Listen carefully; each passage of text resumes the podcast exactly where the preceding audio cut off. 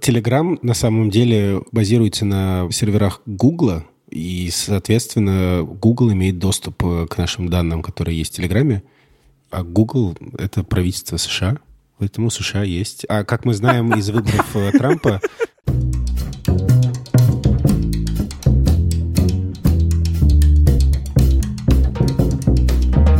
Здравствуйте, дорогие слушатели. Это подкаст «Хоба», четвертый выпуск. Раз в неделю мы здесь собираемся, чтобы обсудить интересные посты, новости и волнующие нас темы. Э, меня зовут Далер. Я Ваня. А я Лев Пикалев. Сегодня я буду с фамилией. Да, а я все еще просто Адель.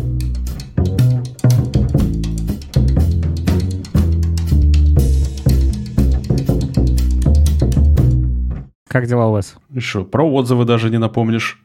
А, господи.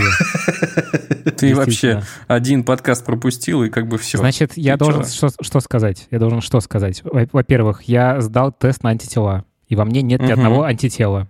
Это грустно. Поэтому, чтобы... Да, я... Ну, непонятно, на самом деле, болел я или нет, потому что это тоже Ты болел три месяца назад.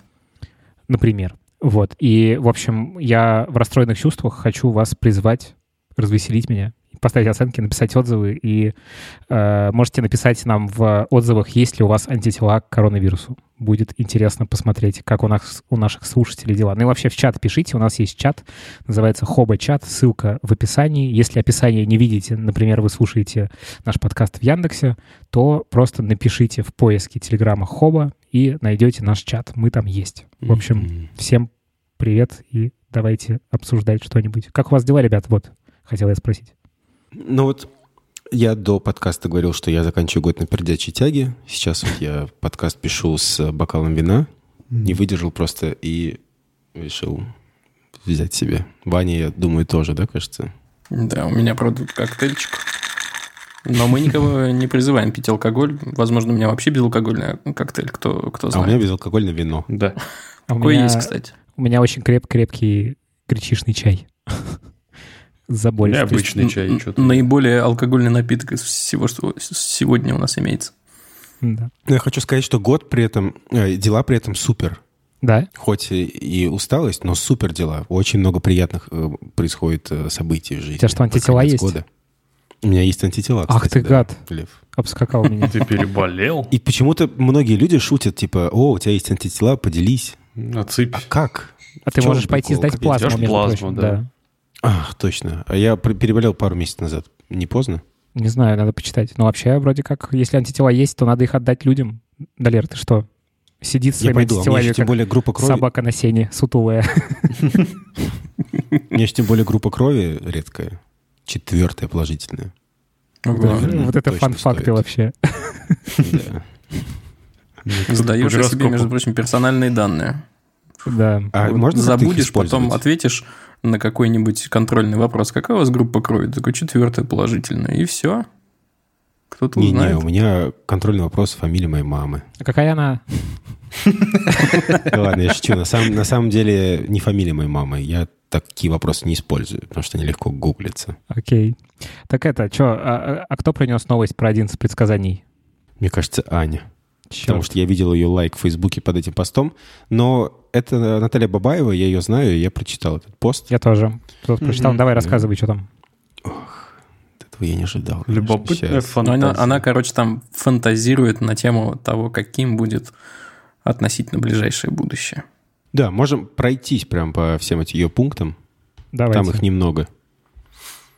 В общем, есть такая персона, Наталья Бабаева. Она когда-то работала в МИФе. Сейчас она в МИФе не работает и делает вместе со своей партнеркой, скажем так, развивает направление деятельности раннеров и ченджеров. Это два вида подхода к проектам. Раннеры — это люди, грубо говоря, администраторы, которые вот берут какой-то готовый проект и методично развивают его, развивают, развивают. А ченджеры — это люди, которые берут То есть это, короче, одни краткосрочно фигачат, типа, на энергии, Да, а да. другие долгосрочно процесс фига- фигачат.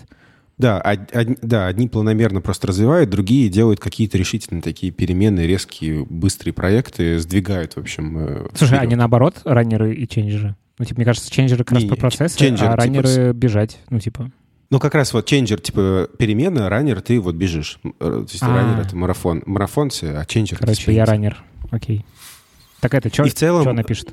Наталья Бабаева, э, у нее еще второе направление деятельности есть. Это про какие-то инновации, про подходы другие вот к придумыванию чего-то нового. И что она пишет? У нее вот здесь есть несколько предсказаний на будущее. Через пять лет в каждой квартире будет кабинет, как сейчас у каждого есть кухня. Поддерживаю. Номер один. Поддерживаю. Да. Это очень В круто. каждом кабинете будет студия. Ну, хотелось светом, бы.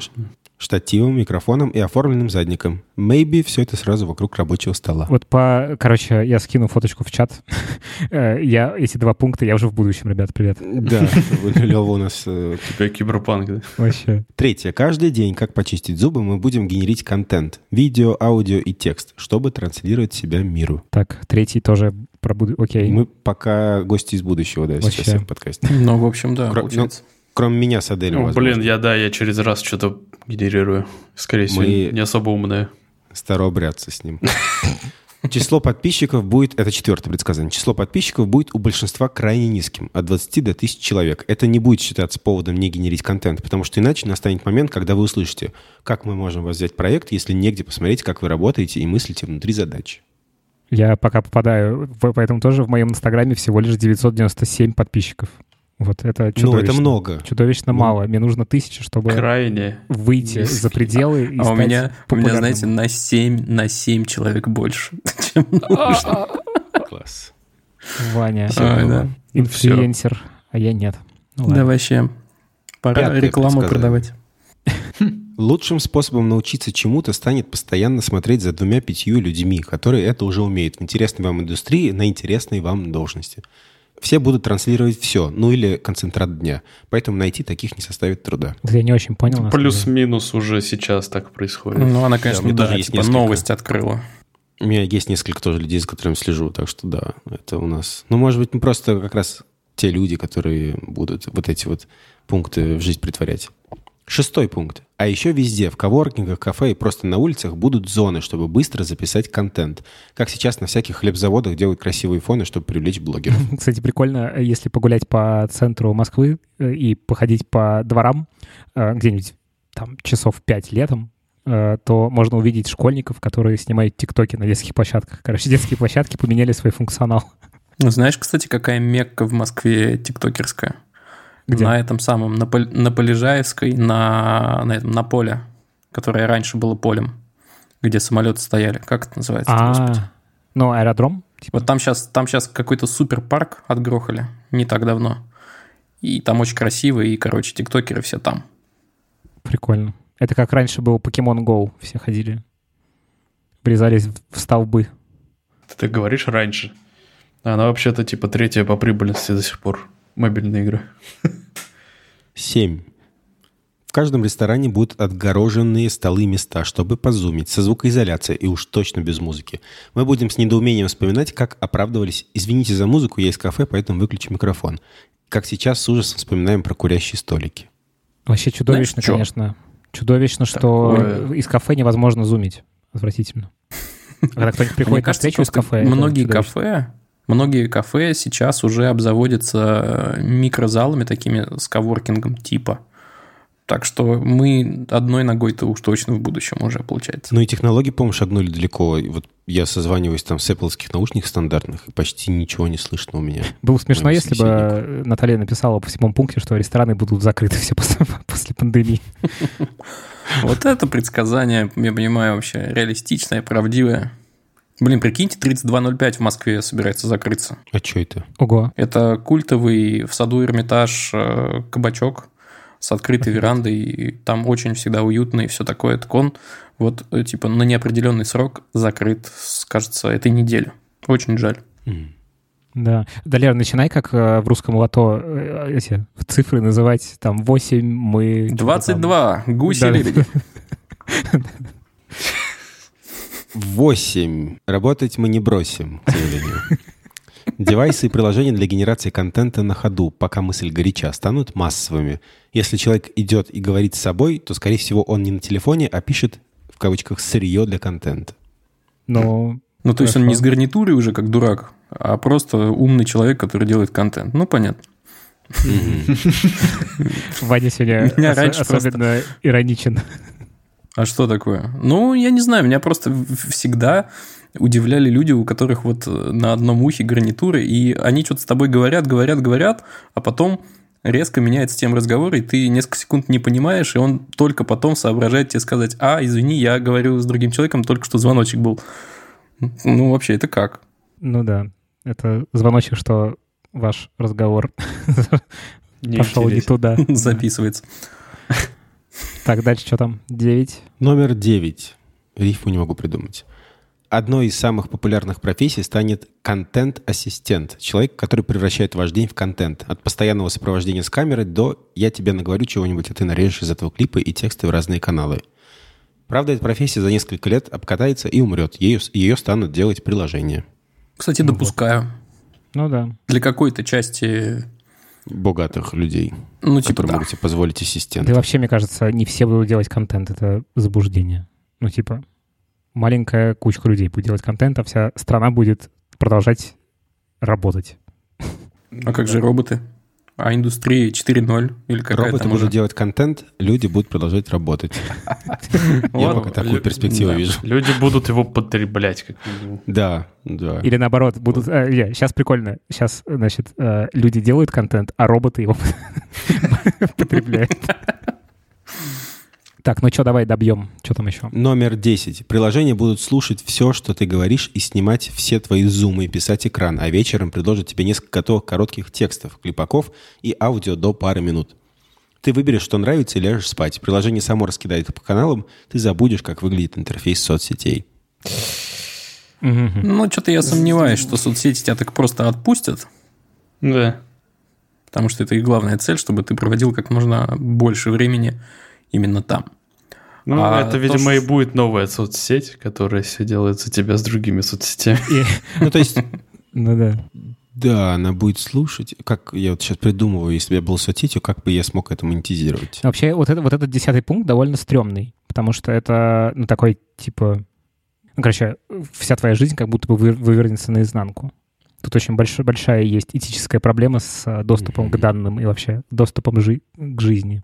Монетизируется, мне кажется, это просто. Просто в этом генерируемом ролике в конце дня вставляется реклама какая-нибудь партнерская. и Да всё. блин, это будут как ролики из этого, из... э, как Apple тебе собирает, как прошел ваш октябрь, и там у тебя, у меня там фотографии Под каршеринга. музыку стрёмную какую-нибудь.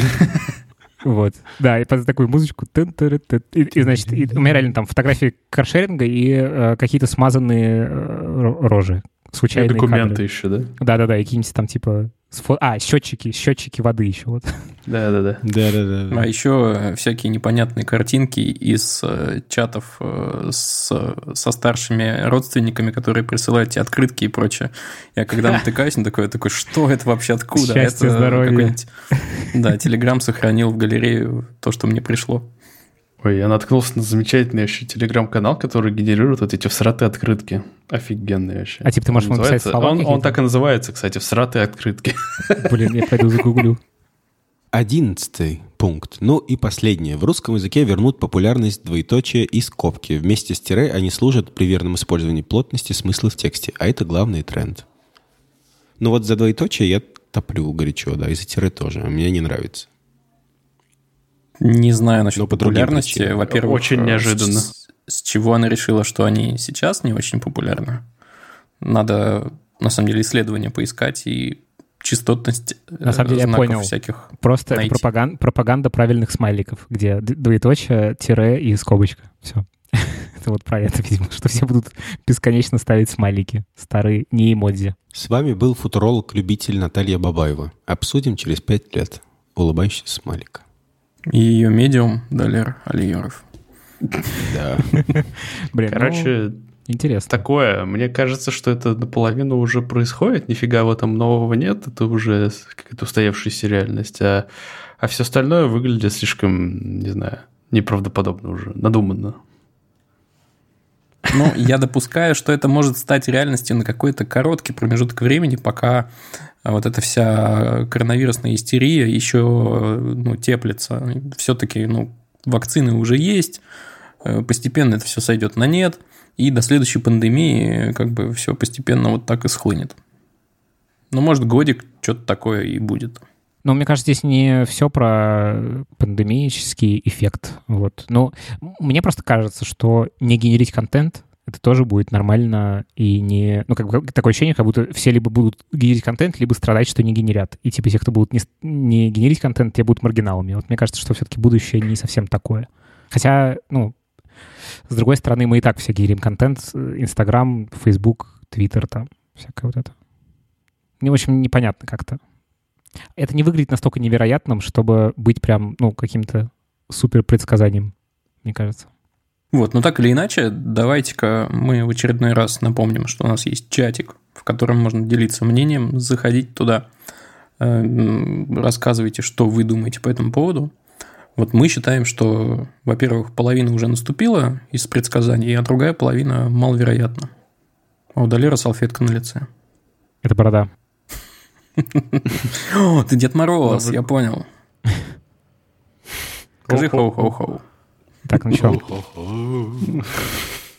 Шальное настроение сегодня. Это просто безалкогольное вино. Так, одиночество, одиночество, ребята. Я листал тут интернеты, в частности, медузку, которую я нежно люблю, и наткнулся там на вот какой материал, в котором описывается несколько исследований, результат которых следующий.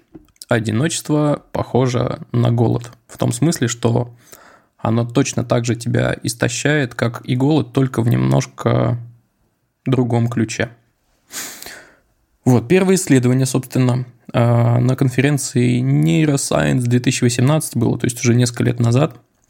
Нейробиологи, нейробиолог Ричард Смейн а, из университета Томаса Джефферсона а, представил, собственно, данные своего исследования. Он взял некоторое количество мышей лабораторных, растил их до трехмесячного возраста всех вместе, а потом контрольную группу брал и изолировал друг от друга, ну, ото всех О. остальных. При этом а, это было довольно жестоко, потому что они как бы могли наблюдать через э, прозрачные стенки за всем, что происходит, но участвовать в движухе они не могли.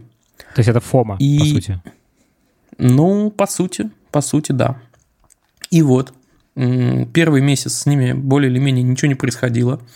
А, даже, э, кажется, у них в мозгу начинали э, немножко отрастать какие-то участки э, нейронов, которые хотели соединиться с какими-то новыми, но поскольку, видимо, это я уже интерпретирую, пищи там для размышлений и новых впечатлений было мало, собственно, коннекта не случалось.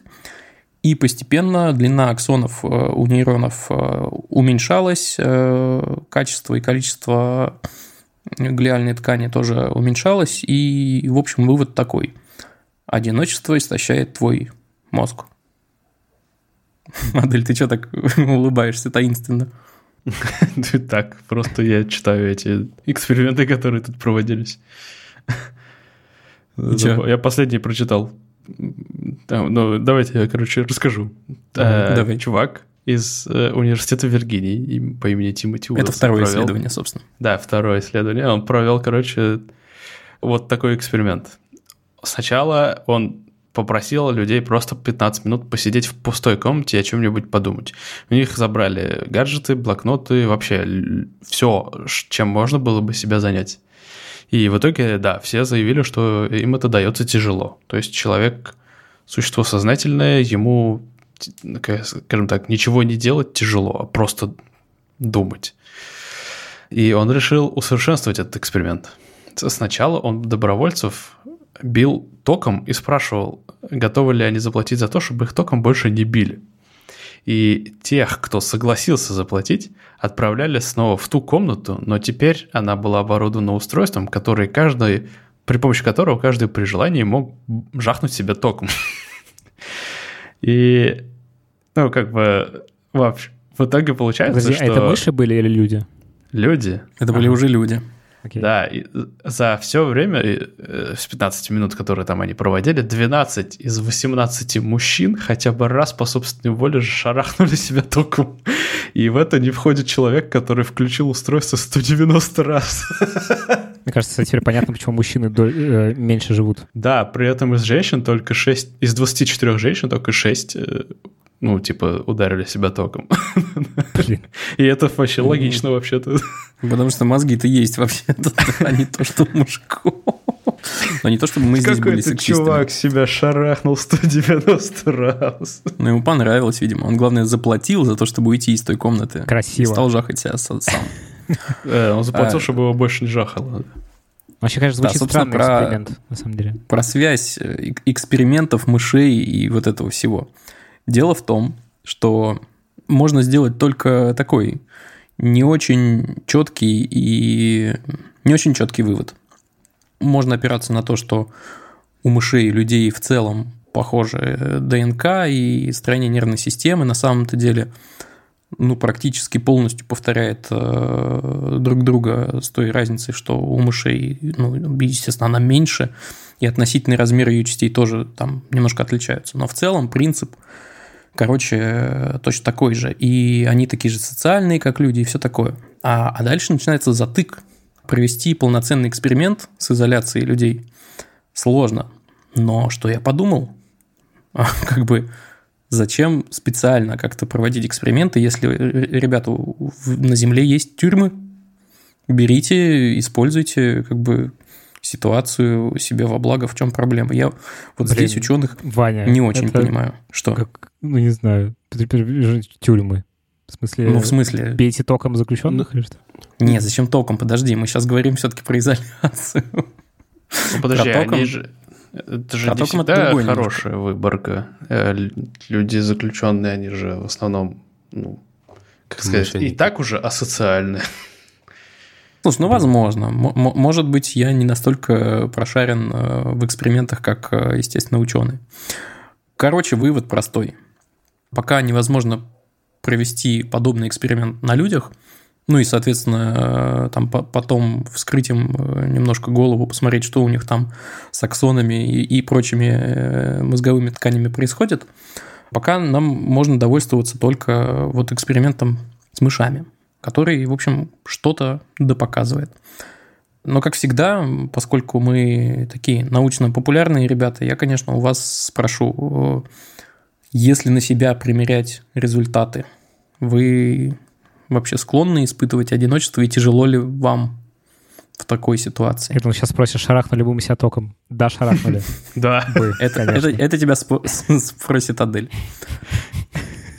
Сначала сам себя шарахнул. Мне кажется, из всех присутствующих у меня максимальный опыт быть в, в один, од- одному в этом году. Потому что я вот не- недавно 27 дней почти дома сидел, один невылазно. До этого я сидел Офигеть. дома тоже. Ну, это все-таки было с использованием средств связи, ты все-таки видел человеков разнообразных и общался. Видел, да, но тактильного так- контакта никакого не было. То есть не было объятий, там, прикосновений, все такого. Ну, вот э, на коронавирусе ну, скучать не приходилось, потому что работа была. Когда вот была пандемия летом, мне кажется, что там вот как-то меня крыло, наверное. Действительно. Было одиноко. Но сейчас, возможно, вот я закалился, и уже не так эффект чувствуется.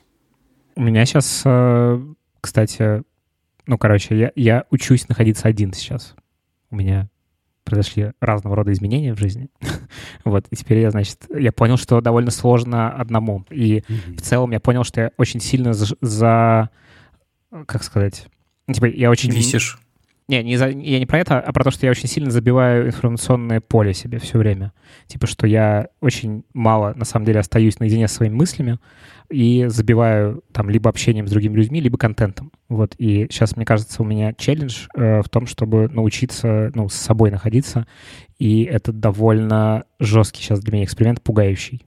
Вот. То есть, если бы тебя засунуть в вот абсолютно пустую комнату на 15 минут, ты бы там, наверное, повесился, да?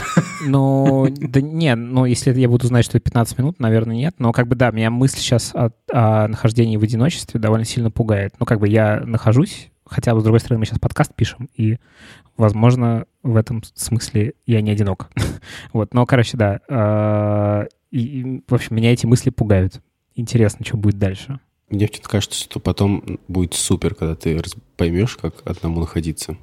Вот у меня э, одиночество раньше выражалось в том, что была какая-то гложущая внутренняя пустота, которую ты пытаешься заполнить чем-то, вот соцсетями, mm-hmm. либо желанием каким-то там находиться с кем-то поблизости ВКонтакте. И это вот очень такая очень неприятное чувство. Но потом оно вроде Мне проходит. кажется, мне кажется, некоторую злую шутку с людьми в этом смысле играет э, наша способность, на самом деле даже подсознательная способность прогнозировать события. Вопрос в чем? Когда ты понимаешь, что твое одиночество ну, не навсегда, это один вопрос.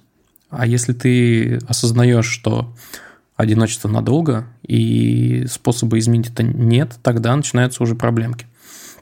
Влияет ли это, ну, влияет ли осознание на, на то, как ведет себя там мозг, я не знаю, но на психическое состояние, безусловно, влияет. На какие-то короткие периоды я прям кайфую от того, что я один. Вот я сегодня большую часть дня в квартире один, и когда наступил вечер, я, например, в отличие от того, когда моя девушка находится дома, яркий весь свет выключил, оставил только нижний, и то не везде, и мне прям так кайфово, просто не, не, не представляете. Очень люблю приглушенный свет.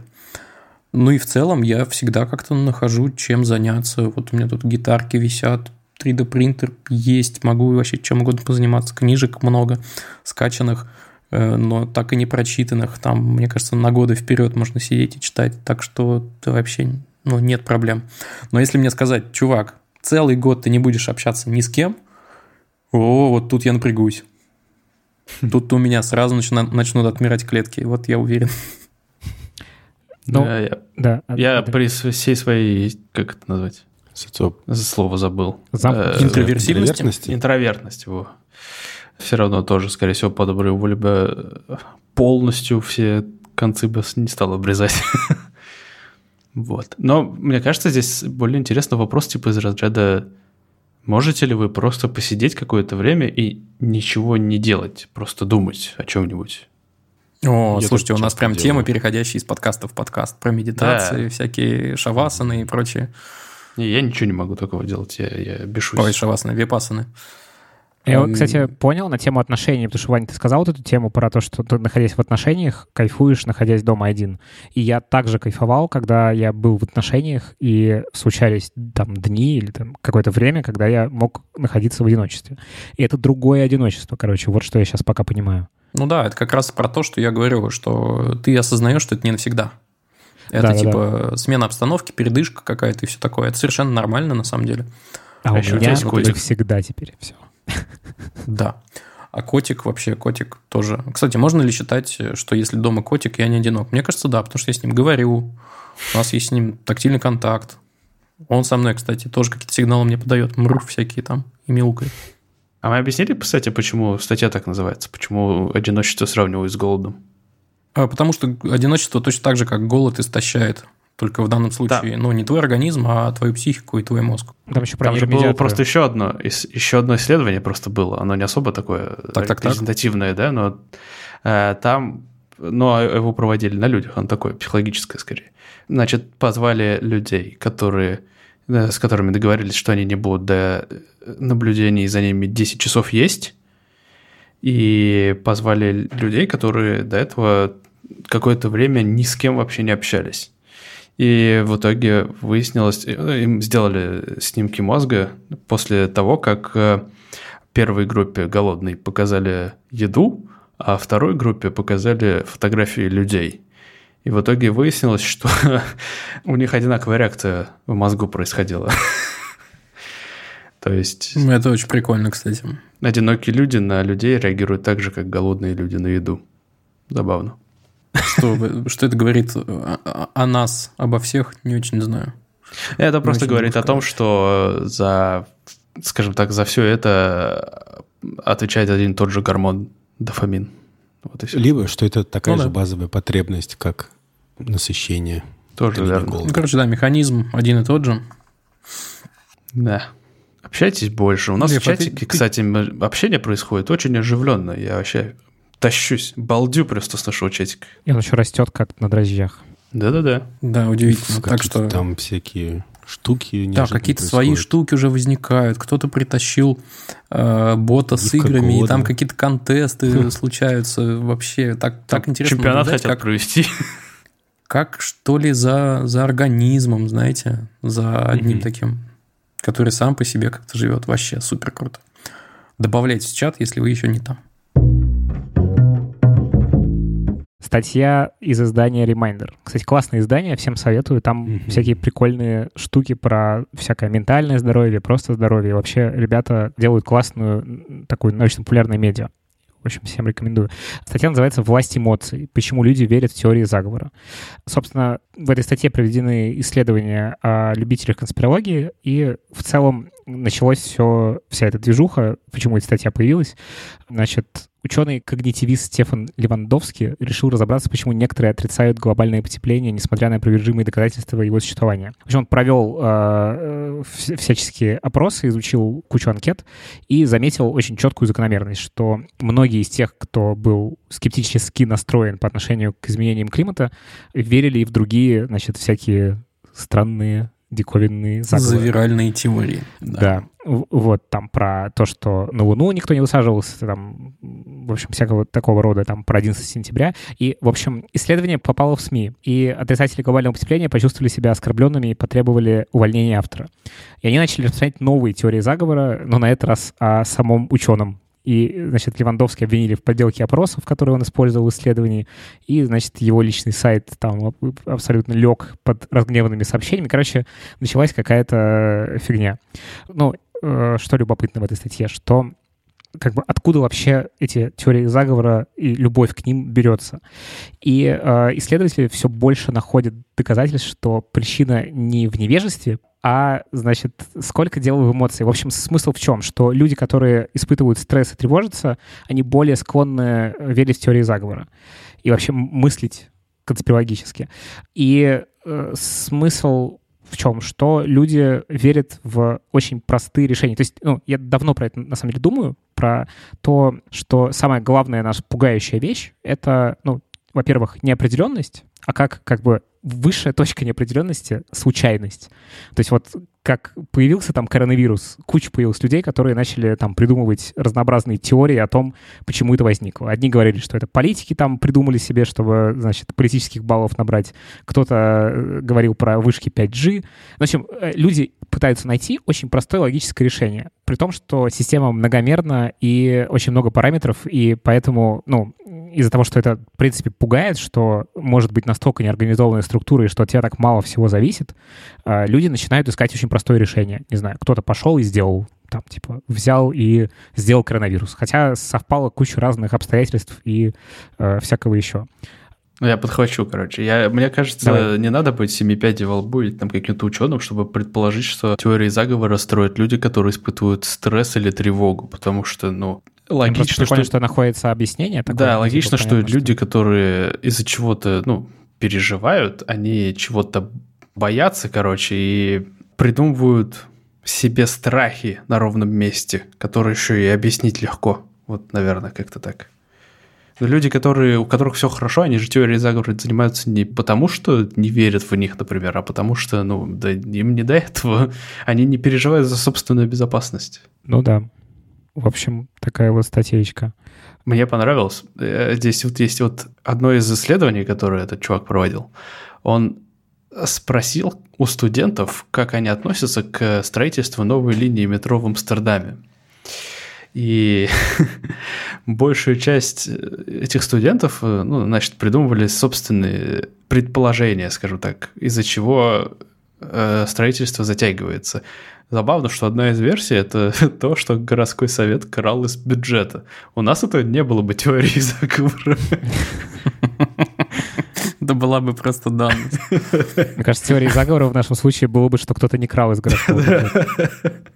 Тут еще есть прикольно о том, э, ну, как противостоять вообще конспирологии. И он, значит, э, три отличительные черты ложных теорий приводит. Значит, первое, то, что теория содержит противоречия, значит, и, ну, в принципе, тут довольно логично, когда ты начинаешь эту теорию э, раскапывать, то есть там есть противоречия, кажется, что тут что-то не то. Вот. А спор основан на шатких предположениях. Тут он приводит пример, что Трамп утверждал, что миллион нелегальных иммигрантов проголосовали на президентских выборах 2016 года за кандидата от демократов. Вот. И таким образом он объяснял тот факт, что уступил по общему количеству голосов Хиллари Клинтон во всенародном голосовании. Ну и а никаких доказательств этого не было. Вот. И третье, то, что интерпретация свидетельств против теории как свидетельство в ее пользу. Вот. Здесь тоже как бы пример про Трампа, про то, что в октябре 2018 года видным демократам и критикам Трампа прислали по почте более дюжины бомб. И некоторые консерваторы предположили, это не более чем фальшивая атака, организованная демократами для мобилизации сторонников.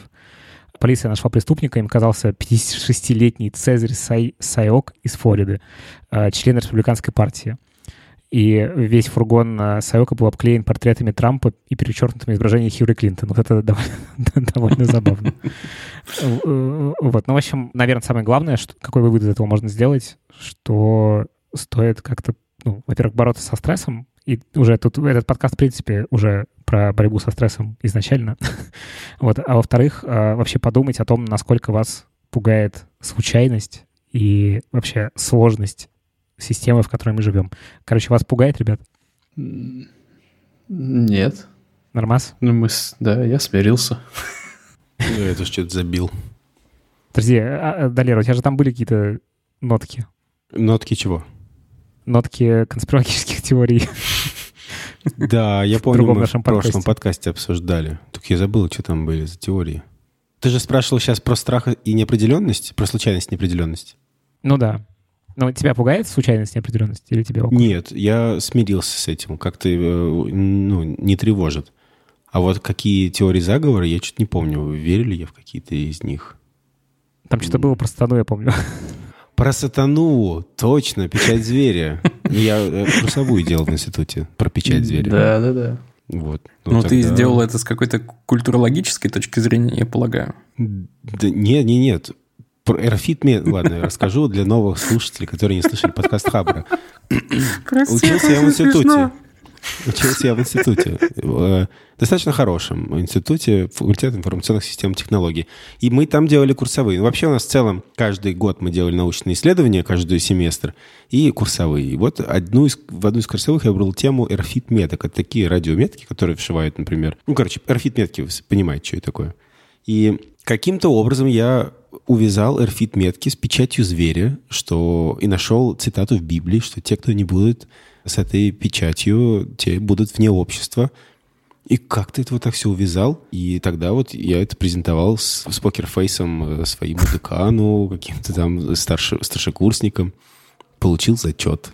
Да, вот хотел спросить, какую оценку тебе поставили. Видимо, это зачет. был просто зачет. Был зачет, да. Очень За странно. усилие. Зачет сатаны. Не Слушайте, знаю, а, не ну, знаю. Да. Э, испытываю ли я страх от неопределенности и неизвестности? Глобально нет. Ну, то есть я все-таки стараюсь как-то так задизайнить жизнь, чтобы свести случайности к минимуму, но для сохранения какого-то интереса и интриги иногда можно дизайнить случайности самостоятельно. Ну, то есть оставлять некоторое свободное пространство, где, скажем так, в песочнице случайности могут случаться. Вот это я завернул. Ох, да, да. что-то заумно. Я, э, я где-то в какой-то книге читал, что всегда надо, типа... Иван Лебедовский. Типа, если ты в, в чем-то уверен, ты можешь быть уверен только на 99%, потому что 1% да, конечно, всегда конечно. под дьявольское вмешательство отводится. Не, короче, я в общем и целом расслаблен и стараюсь, э, ну, стараюсь я, короче. Фаталист. Мне, кстати, кажется, что 20 год, он в этом смысле, ну, с одной стороны, куча людей подпортил в этом, ну, в этом плане психику, потому что уж слишком большое влияние вот этой случайности в виде вируса на нашу жизнь. А, ну, а с другой стороны, кому-то он мог дать, наоборот, ну, какой-то способ с этим, этому противостоять. Ну, типа как-то с этим смириться. Более такая очень концентрированная концентрированная неопределенность. Прям она вот раз и пришла. У меня, короче, совет всем, Ребзя, чтобы снизить к минимуму хотя бы вот это чувство неизвестности и неопределенности по отношению к миру хотя бы. Просто больше читайте. Вот и все. Чем больше вы читаете, тем подробнее у вас внутренняя какая-то карта, тем больше на ней каких-то ну, реперных точек, за которые вы можете зацепиться и э, ну, встроить что-то новое, неизвестное в свою картину мира. Вот так я это вижу. Аминь. На этой неделе произошли сбои и Гугла, и Телеграма, например. Тащим-то дико. И вот если бы мы были сторонниками конспирологии, мы подумали, большие компании со сбоями на одной и той же неделе, что Кому-то это нечисто. выгодно, да? Да, э, Telegram на самом деле базируется на серверах Гугла, и, соответственно, Google имеет доступ э, к нашим данным, которые есть в Телеграме, а Google — это правительство США, поэтому США есть. А как мы знаем из выборов э, Трампа, когда Трамп победил, ну, дырявая система в США, раз российские хакеры смогли выбрать Трампа президента США, поэтому, собственно, у российской власти есть и доступ к нашим данным в 56 Телеграме. бомб. Далер, ты лучший. Да, абсолютно. Победа в этом конкурсе конспирологических теорий. Я думал, ты все-таки приведешь к сатане как-то, но ладно. Ну, а российская, ну, там... Ладно, не буду продолжать, чтобы нас Ну не да. закрыли. Так это, что, как вы встретили сбои Гугла и Телеграма? Ну, Телеграм, он был лайтовенький, мне кажется, это всего лишь, мне кажется, минут 30 продлилось. Ну, вот у меня в тел- э, телега на компе не работала, на телефоне работал, пришлось возиться с передачей, э, копированием сообщений, потому что мне не отправлялось важное сообщение. А Google я не почувствовал, потому что я им не пользуюсь. Ни- никакими сервисами. Я вообще не заметил, потому что я в этот момент сидел, что-то работал, а ну, для работы мне не нужна была особо связь. Я просто сидел и знаки вбивал. Вот и все. У меня был загружен, ну, включен какой-то длинный видос, и поэтому пока он закончился... На Ютубе? Да, и пока он закончился, все, все отпустило, потому что там, я так понимаю, только сервис авторизации сломался. Мгм. Да, там можно было Мгм. разлогиниться вроде и э, спокойно пользоваться Ютубом с рекламой, правда. Да. А я не смог ничего загрузить еще, я не успел. Хотел посмотреть как раз YouTube в перерыве и понял, что я в изоляции. Почувствовал себя одиноким. Да-да-да. Но тоже так как-то это в первый момент такой, о, Google не работает, ох, YouTube не работает, блин, что я буду делать? Но вообще, конечно, а, меня ну, в целом поражает, насколько... Ну, представьте, что Google, там, Telegram, не знаю, и WhatsApp. Я WhatsApp, я, правда, не особо пользуюсь. Только чаты дома у меня там. И, кстати, классно, если бы WhatsApp отключили. Чаты дома бы канули в лету. А, Представьте, что неделю не работает, например, или месяц. Мне кажется, это довольно сильно повлияло бы на... Ну, то есть я сразу бы Экономики задумался. это бы повлияло. И экономики, Да, не да. знаю, Кстати, да, то- Google бы похоронили, наверное, уже за неделю. Ну, то есть, мало того, что сами по себе компании, э, владельцы этих сервисов теряют миллионы за каждую там минуту простое, так еще и э, сервисы и, может быть, даже производство, ну, короче, бизнесы, которые завязаны на использовании этих сервисов. Я не говорю даже о серверах, просто банально о, о том, что, не знаю, письмо не ушло в нужный момент и не уходило там неделю. Вы вообще прикиньте, это голубей Ну да. отправлять. Ну, то есть, Да. это Каменный никуда век. не годится. Ну Не да, знаю, общем, не знаю. что, надо делать свои, что ли? Ну, типа, все у себя на серваках держать? Конечно. Понятно, ну, то есть, да? Ну, естественно. Ну, это так неудобно. А чем закончился, кстати? Ой, чем закончилось? В смысле, я, я просто вспомнил историю хорошо. Сбой устранили, все хорошо, не волнуйся. Не, нет, у меня две истории в голове смешалось. Недавно, просто там несколько месяцев назад, Гармин взломали хакеры, и они неделю где-то или вот что-то в этом роде не могли восстановить доступ к своим э, сервисам, Да. в которых там хранятся д- GPS-треки, а им, по-моему, пользуются чуть ли не там э, э, самолеты или там военные, что-то в этом роде. Я, я помню, что случилось. Они через подставное юрлицо заплатили хакерам, и их привлекли к разбирательству судебному за финансирование терроризма, что-то в этом роде, короче. Вот если бы Google так долго лежал бы, как думаете, какая бы корпорация заняла бы его место? и смогла бы она занять его? Amazon. Amazon, сходу Apple. свой почтовик. Мне кажется, он у них есть, просто про него никто не знает. Ну, в нашем случае это, конечно, Яндекс. Ну, как бы, как ни крути. Ну, или Mail. Ну, Короче, большие ребята со своей собственной инфраструктурой. Ну, Microsoft бы точно подтянулись бы очень быстренько. А, Да, Microsoft да. же есть, точно. Блин, так забавно. Вот можете себе представить, это как-то настолько плавно произошло, что даже незаметно. Раньше все пользовались инструментами Microsoft, ну, то есть очень многими инструментами. И постепенно они как-то стали отмирать. То вот вместо Outlook ты начинаешь пользоваться каким-нибудь Thunderbird, потом вообще WebMord и Gmail. Вот у тебя уже почтовик отмер. И какой там вообще Hotmail? Кто им пользуется, я не знаю. Что там еще? Браузер тоже появилась Safari, потом все взяли WebKit и пошло-поехало. Как бы удивительно. Удивительно незаметно. Музыкальные плееры. Привыкаем это. Да-да-да. Я в Фейсбуке сейчас натыкаюсь на видосы про... Ну, там такая типа статистический видос, как меня, менялось распределение разных игроков на рынке IT. Или там, ну, там разные компании. Да-да-да. Обожаю Значит, этот по количеству аккаунт, там аудитории. столько крутых видео, а Да, просто это очень великолепно. круто. А ты зна- знаешь, как его найти, да? Мы добавим ссылочку. Да, конечно, мы добавим ссылку. Вот, и ты как бы живешь там эти, эту, эти 10, 10 лет, а потом ты смотришь ретроспективно, и там реально такая движня происходила. Там под- Сначала там типа Яху всех делал, потом раз там что-то Google пришел. Короче, какой-то прям э, очень динамично. А в моменте ты это как-то не особо чувствуешь, конечно. Знаешь, на каком я чувстве себя ловил во время просмотров этих видосов? Там, ну, в основном глобальные игроки э, видны на них. И когда там возникает кто-нибудь типа Яндекса, я такой, ха, прикольно. А, да, То есть не, не- не то, чтобы я как, каким-то образом был причастен к Яндексу, да, но почему-то все равно прикольно. Мы в подкасте с адептом Яндекса, так что... Да, точно. И этот, мне просто интересно под- будет понаблюдать за этими же графиками спустя хотя бы лет пять.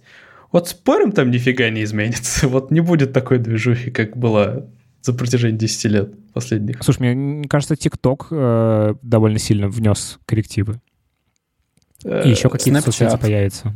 Э, Snapchat, ты что? Ну, то есть мы про Snapchat ничего не знаем, потому что просто здесь он не популярен, но вообще-то это ого-го какая фигня до сих пор.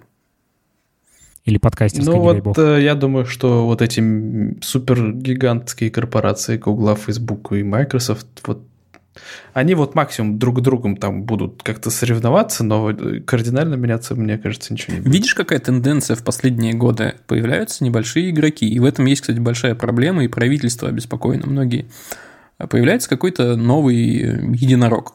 Очень крутой продукт, какой-то инновационный, необычный, классный, который там решает новую проблему, про которую раньше не думали. И... Или создает проблему, которую решает. Ну или так. И гигант смотрит на это дело и думает, блин, а что, зачем конкурировать, если мы можем его купить? И покупают. И получается, что там Инстаграм становится частью Фейсбука, и, блин, это настолько, на самом деле, уже проблема, что э, ну, всякие антимонопольные ребята и прочие регулирующие органы уже намерены даже попробовать пилить Facebook, потому что говорят, типа, ребзи, вы что-то слишком большие. Так нельзя. Ну, Кстати, в этом Правда, я смысле, сомневаюсь, тогда Что у них получится.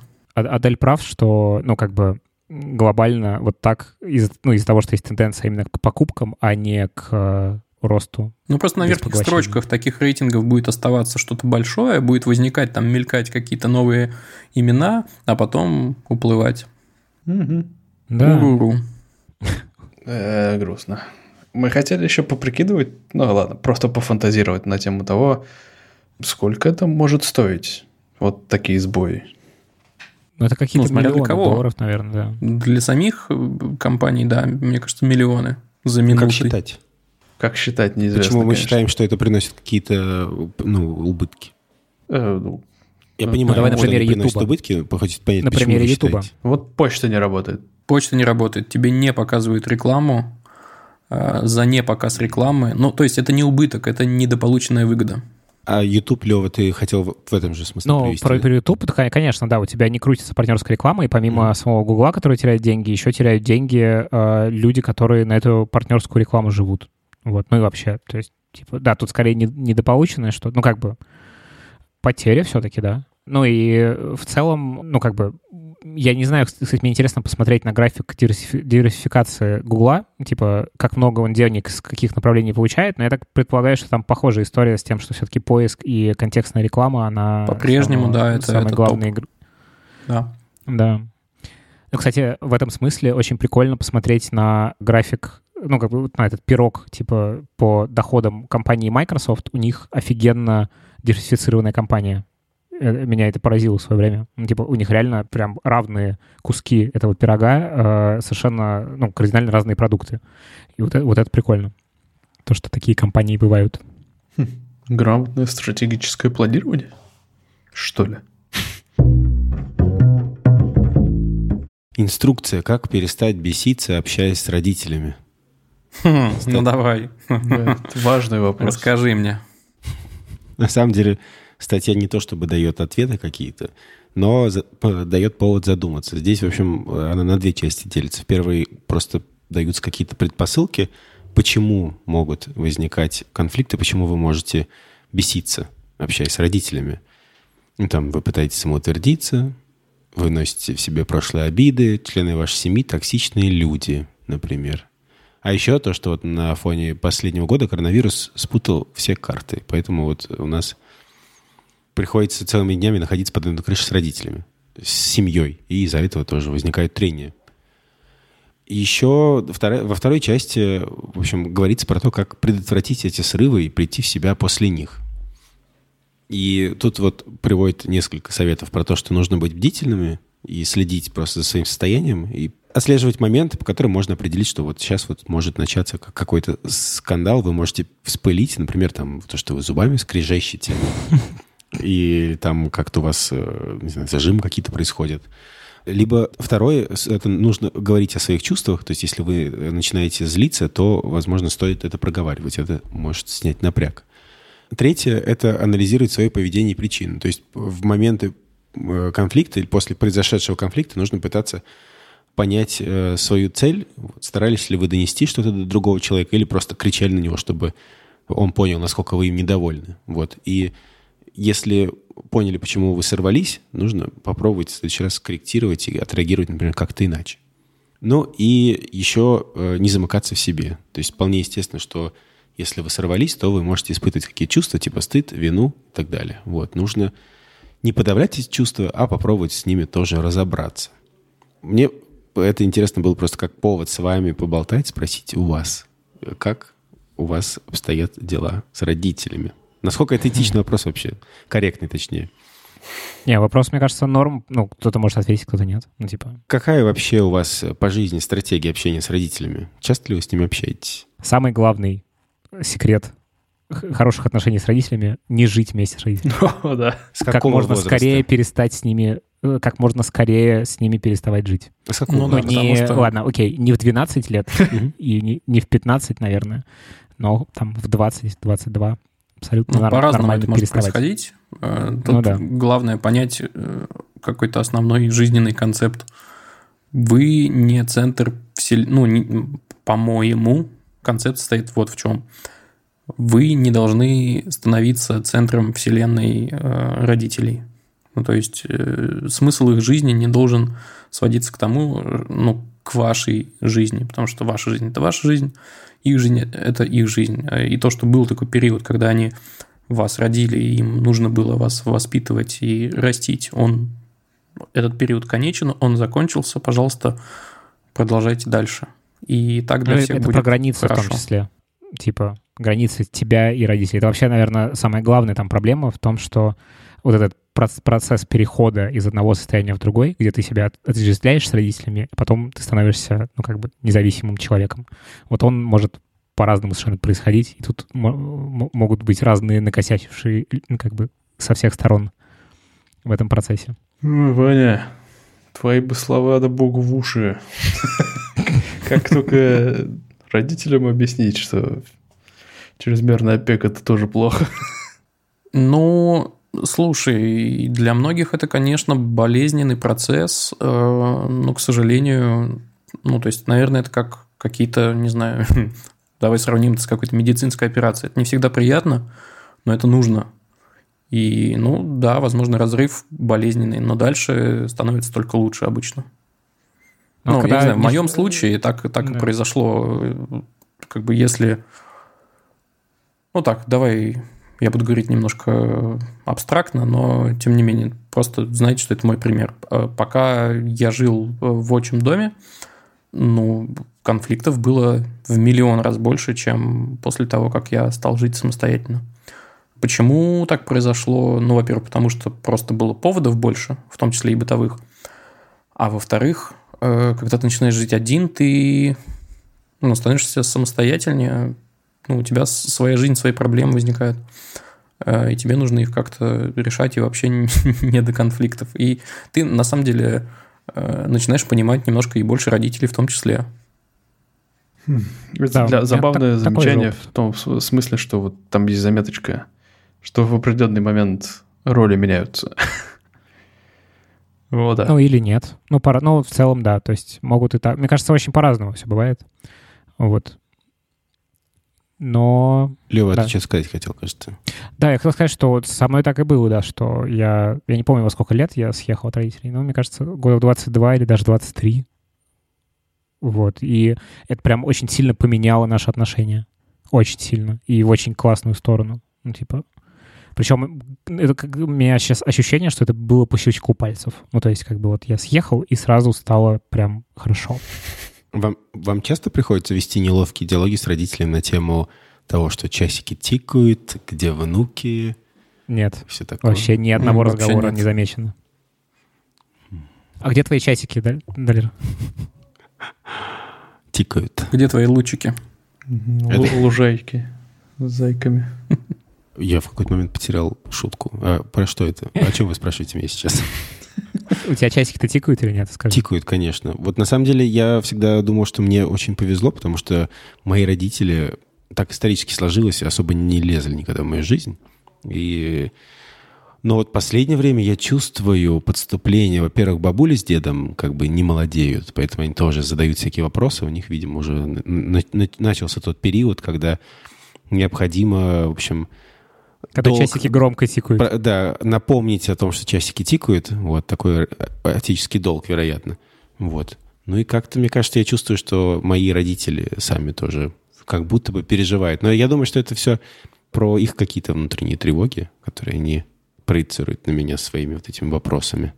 Поэтому я стараюсь держаться. Но неловко, конечно, бывает. Потому что неожиданно. Раньше никаких таких раз- э, бесед мы не вели. Не, неловкость, она, конечно, периодически сохраняется и сейчас. Там неловкость от того, что тебе периодически нужно объяснять какие-то иногда даже целые концепции современного мира, да, которые прошли каким-то образом мимо. И такой, блин, ну, слушай, чтобы тебе это объяснить, придется отмотать все сильно назад. И, и ты вот немножко, я чувствую себя не в твоей тарелке, когда я вот как раз принимаю на себя роль, э, ну, учителя, что ли. Это вот немножко неловко. Да. Рубрика «Ответы на вопросы». Друзья, нам можно задать вопрос. В описании этого подкаста есть ссылка на форму, куда можно задать вопрос какому-то конкретному ведущему или всем сразу. А, И мы в одном из следующих выпусков подкаста на эти вопросы ответим. Или А, нет. Или нет. Кстати, тоже такой вариант есть. А, Поэтому имейте в виду. А, И если вдруг вы не видите описание подкаста, например, слушаете на Яндекс Музыке, то можете, э, во-первых, найти наш чат в Телеграме и там в прикрепленных сообщениях тоже найти ссылку на эту форму, чтобы задать нам вопрос. Ну и вообще вступайте в чат. В чате прикольно. Там общаются, играют в игры и кидают странные картинки неведомого. Вот. а Первый вопрос у нас от Виктора. Виктор спрашивает, как вы все познакомились и почему делаете подкаст вместе даже после Weekly? А, ну, я с вами познакомился из подкаста Weekly. Вот. Но не, не вполне, не, не вполне так, насколько я понимаю. Э, Помнится, Далер был на какой-то конфе, Аня, Где вы с ним- Линская. Аня, Аня была. Аня была. а вот Аня Линская была на какой-то конфе, Content где Sense. увидела выступление Льва о том, что подкасты. О том, что подкасты. Э, и мы как раз параллельно, примерно в то же время, когда мы работали в Хабре, а Аня там продолжает работать, думали, что неплохо было бы запустить подкаст. У меня некоторый опыт до этого уже был, у других ребят не было, ну и какие-то, ну просто прошло 10 лет с тех пор, как я чем-то подобным занимался, и мы решили попросить помощи у профессионала. И вот Лев с нами.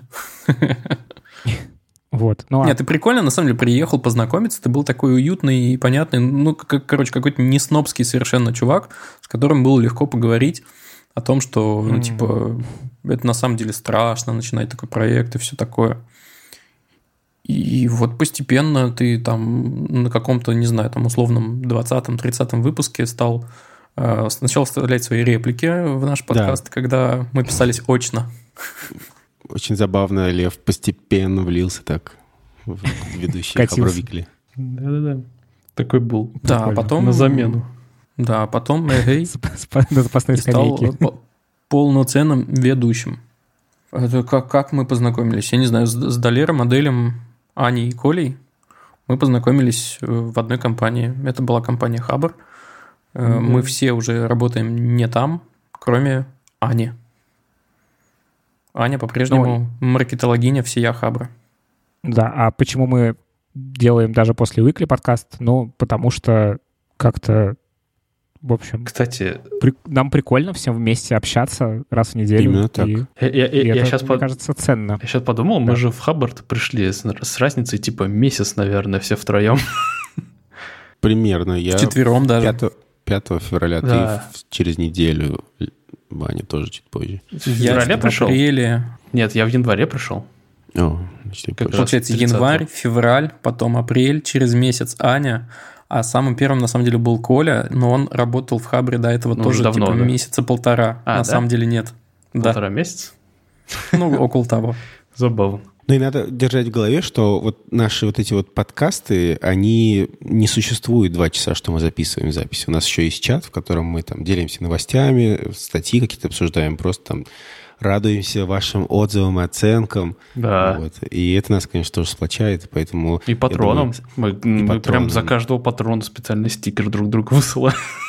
Вот. И я думаю, это тоже определенную почву создает для того, чтобы вот э, нам всем вместе как бы это сплочало и давало мотивацию делать подкаст после Викли. Вот, а новый это подкаст мы начали просто потому, что, ну, не знаю, мы же не хотели прекращать делать подкаст. Просто так сложилось, что мы не можем продолжать его называть Хабар Выкли. Угу. Ну да, это было бы просто странно, потому что, ну, типа, 90% или сколько? А я небольшой. Одна шестая. Ну, где-то чуть больше Работает. 15. А, неважно, сколько-то, короче, очень много процентов. Короче, да, 5 шестых 83% подкаста. Ваня. Храни тебя Господь. 83% ведущих не работают э, больше там. Э, и, ну, это было бы ну, нечестно, странно и все такое. Поэтому мы решили отделиться Э, откровенно поговорили э, со всеми, отдали все ключи от Уикли другим ребятам. И, кстати, недавно э, эти ребята выходили на связь и спрашивали еще раз, как там что, какие-то нюансы уточняли. Так что я думаю, что он продолжит свое существование в том или ином виде. Ну и там выходят э, подкасты Хабр Про довольно регулярно, поэтому, в общем, слушайте тоже, подписывайтесь. Да, и Далер классно сказал про то, что нам очень нужны ваши отзывы и оценки. Воу. Да, это такое а внутреннее топливо. А если вы оценки и отзывы уже поставили, но все еще хотите нас поблагодарить, я напоминаю про Patreon. Да. А дальше вопрос от собаки Павлова. Привет, собака Павлова. Надеюсь, вы не сутулая собака Павлова. А, какие у вас микрофоны? Нас спрашивает собака Павлова. Значит, я могу сказать за часть наших э, ведущих. Э, у меня сейчас Samsung Q2U, у Долера аудиотехника 2100, по-моему, называется USB. Да. Вот. У Ани такой же, либо Samsung, либо вот аудиотехника, а у Коли аудиотехника 2020, по-моему. Mm-hmm. Вот. А э, у вас что, ребята? Ну, раньше у меня тоже был э, Samsung, который предоставлял ты, а потом у меня случился день рождения. Я попросил э, микрофон, чтобы он был просто мой. Мне его подарили. И теперь у меня э, Recording Tools 1MC-U, кажется так. Ну, короче, это USB-шный микрофон, который можно просто воткнуть в компьютер. Никакая дополнительная звуковая карта не нужна, просто втыкаешь, и у тебя уже замечательно. Это конденсаторная такая штука со своими особыми там, плюсами и минусами. Но мне, короче, нравится звучок. И нравится, главное, внешний вид. Он прикольно подсвечивается синеньким. Mm-hmm. У меня, короче, я не знаю, он уже много лет у меня есть этот микрофон. Behringer B1.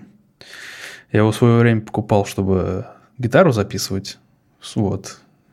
И как-то с тех пор, короче, у меня он втыкался в какой-то микшерный пульт, звук был говно, я думал, микрофон говно, а в итоге оказалось, что пульт говно. Пульт я продал, а микрофон остался. И вот я недавно купил себе звуковую карту специально, чтобы подкасты писать, и прям что-то я прям доволен. Вот. Но зараза он слишком чувствительный. Он пишет просто все. Ну, хорошо, что у тебя трамваи под окном не ездят. Да, но я даже банально с персонального компьютера не могу писаться, потому что ну, больно слушать иногда потом шум кулера или клавы, например. Поэтому лучше берите для записи динамические микрофоны. Мой вам совет на будущее. Да, я согласен. В этом я согласен. Так, следующий вопрос нам прислал Фил. А, он, блин, ничего себе. Это вопрос Льву Пикалеву. Ну, это даже не вопрос, на самом деле, это риторическое восклицание. А бывает восклицание риторическим? Нет. Это требование. Окей. Это восклицание. Это требов... требование. Да, нам э, Фил требует. Сделайте стрим в YouTube. Мы работаем над этим. Все будет. Пока мы работаем, можно поставить нам оценку в Apple Podcast, оставить отзыв или подписаться на наш Patreon. Либо все вместе сразу. Ребята, это, это так толсто, что даже тонко становится постепенно. Давайте побольше промежутки делать, а не хотя бы каждые два предложения. Ладно, простите, больше не буду. Э, короче, не, ну, короче, мы сделаем стримы, я думаю. Мы уже про это обсуждаем активно. И, ну, короче, есть вероятность, что мы сделаем предновогодний стрим, и всем будет счастье. Так что следите за новостями, и чтобы ничего не пропустить, подписывайтесь на наш телеграм-чат. Ну, или канал, там тоже будет информация. Ну, кстати, и если вдруг что, вы можете найти нас и в Ютубе тоже. Там пока ничего нет, но сам по себе канал должен существовать. Это будет канал под названием Хобокаст. Или просто Хоба. Короче, найдете.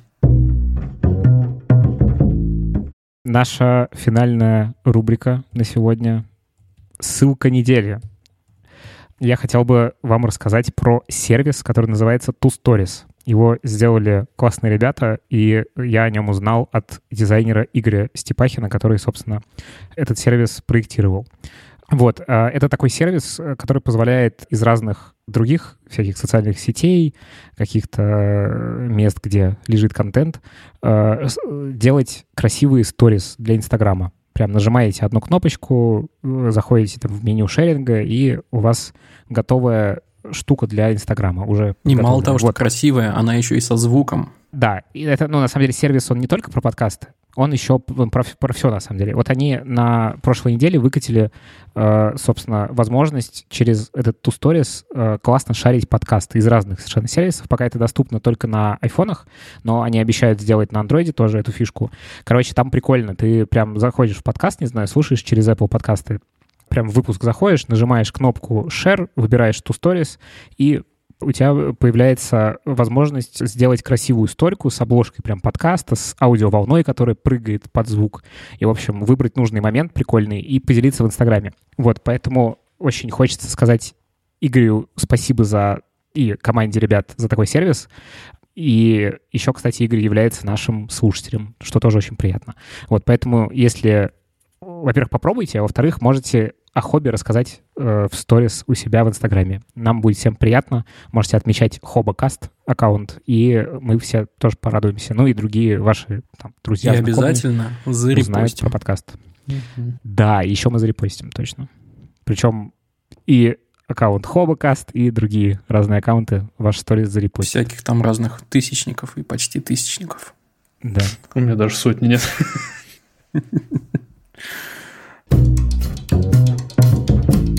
Че, всех обняли, что ли, получается?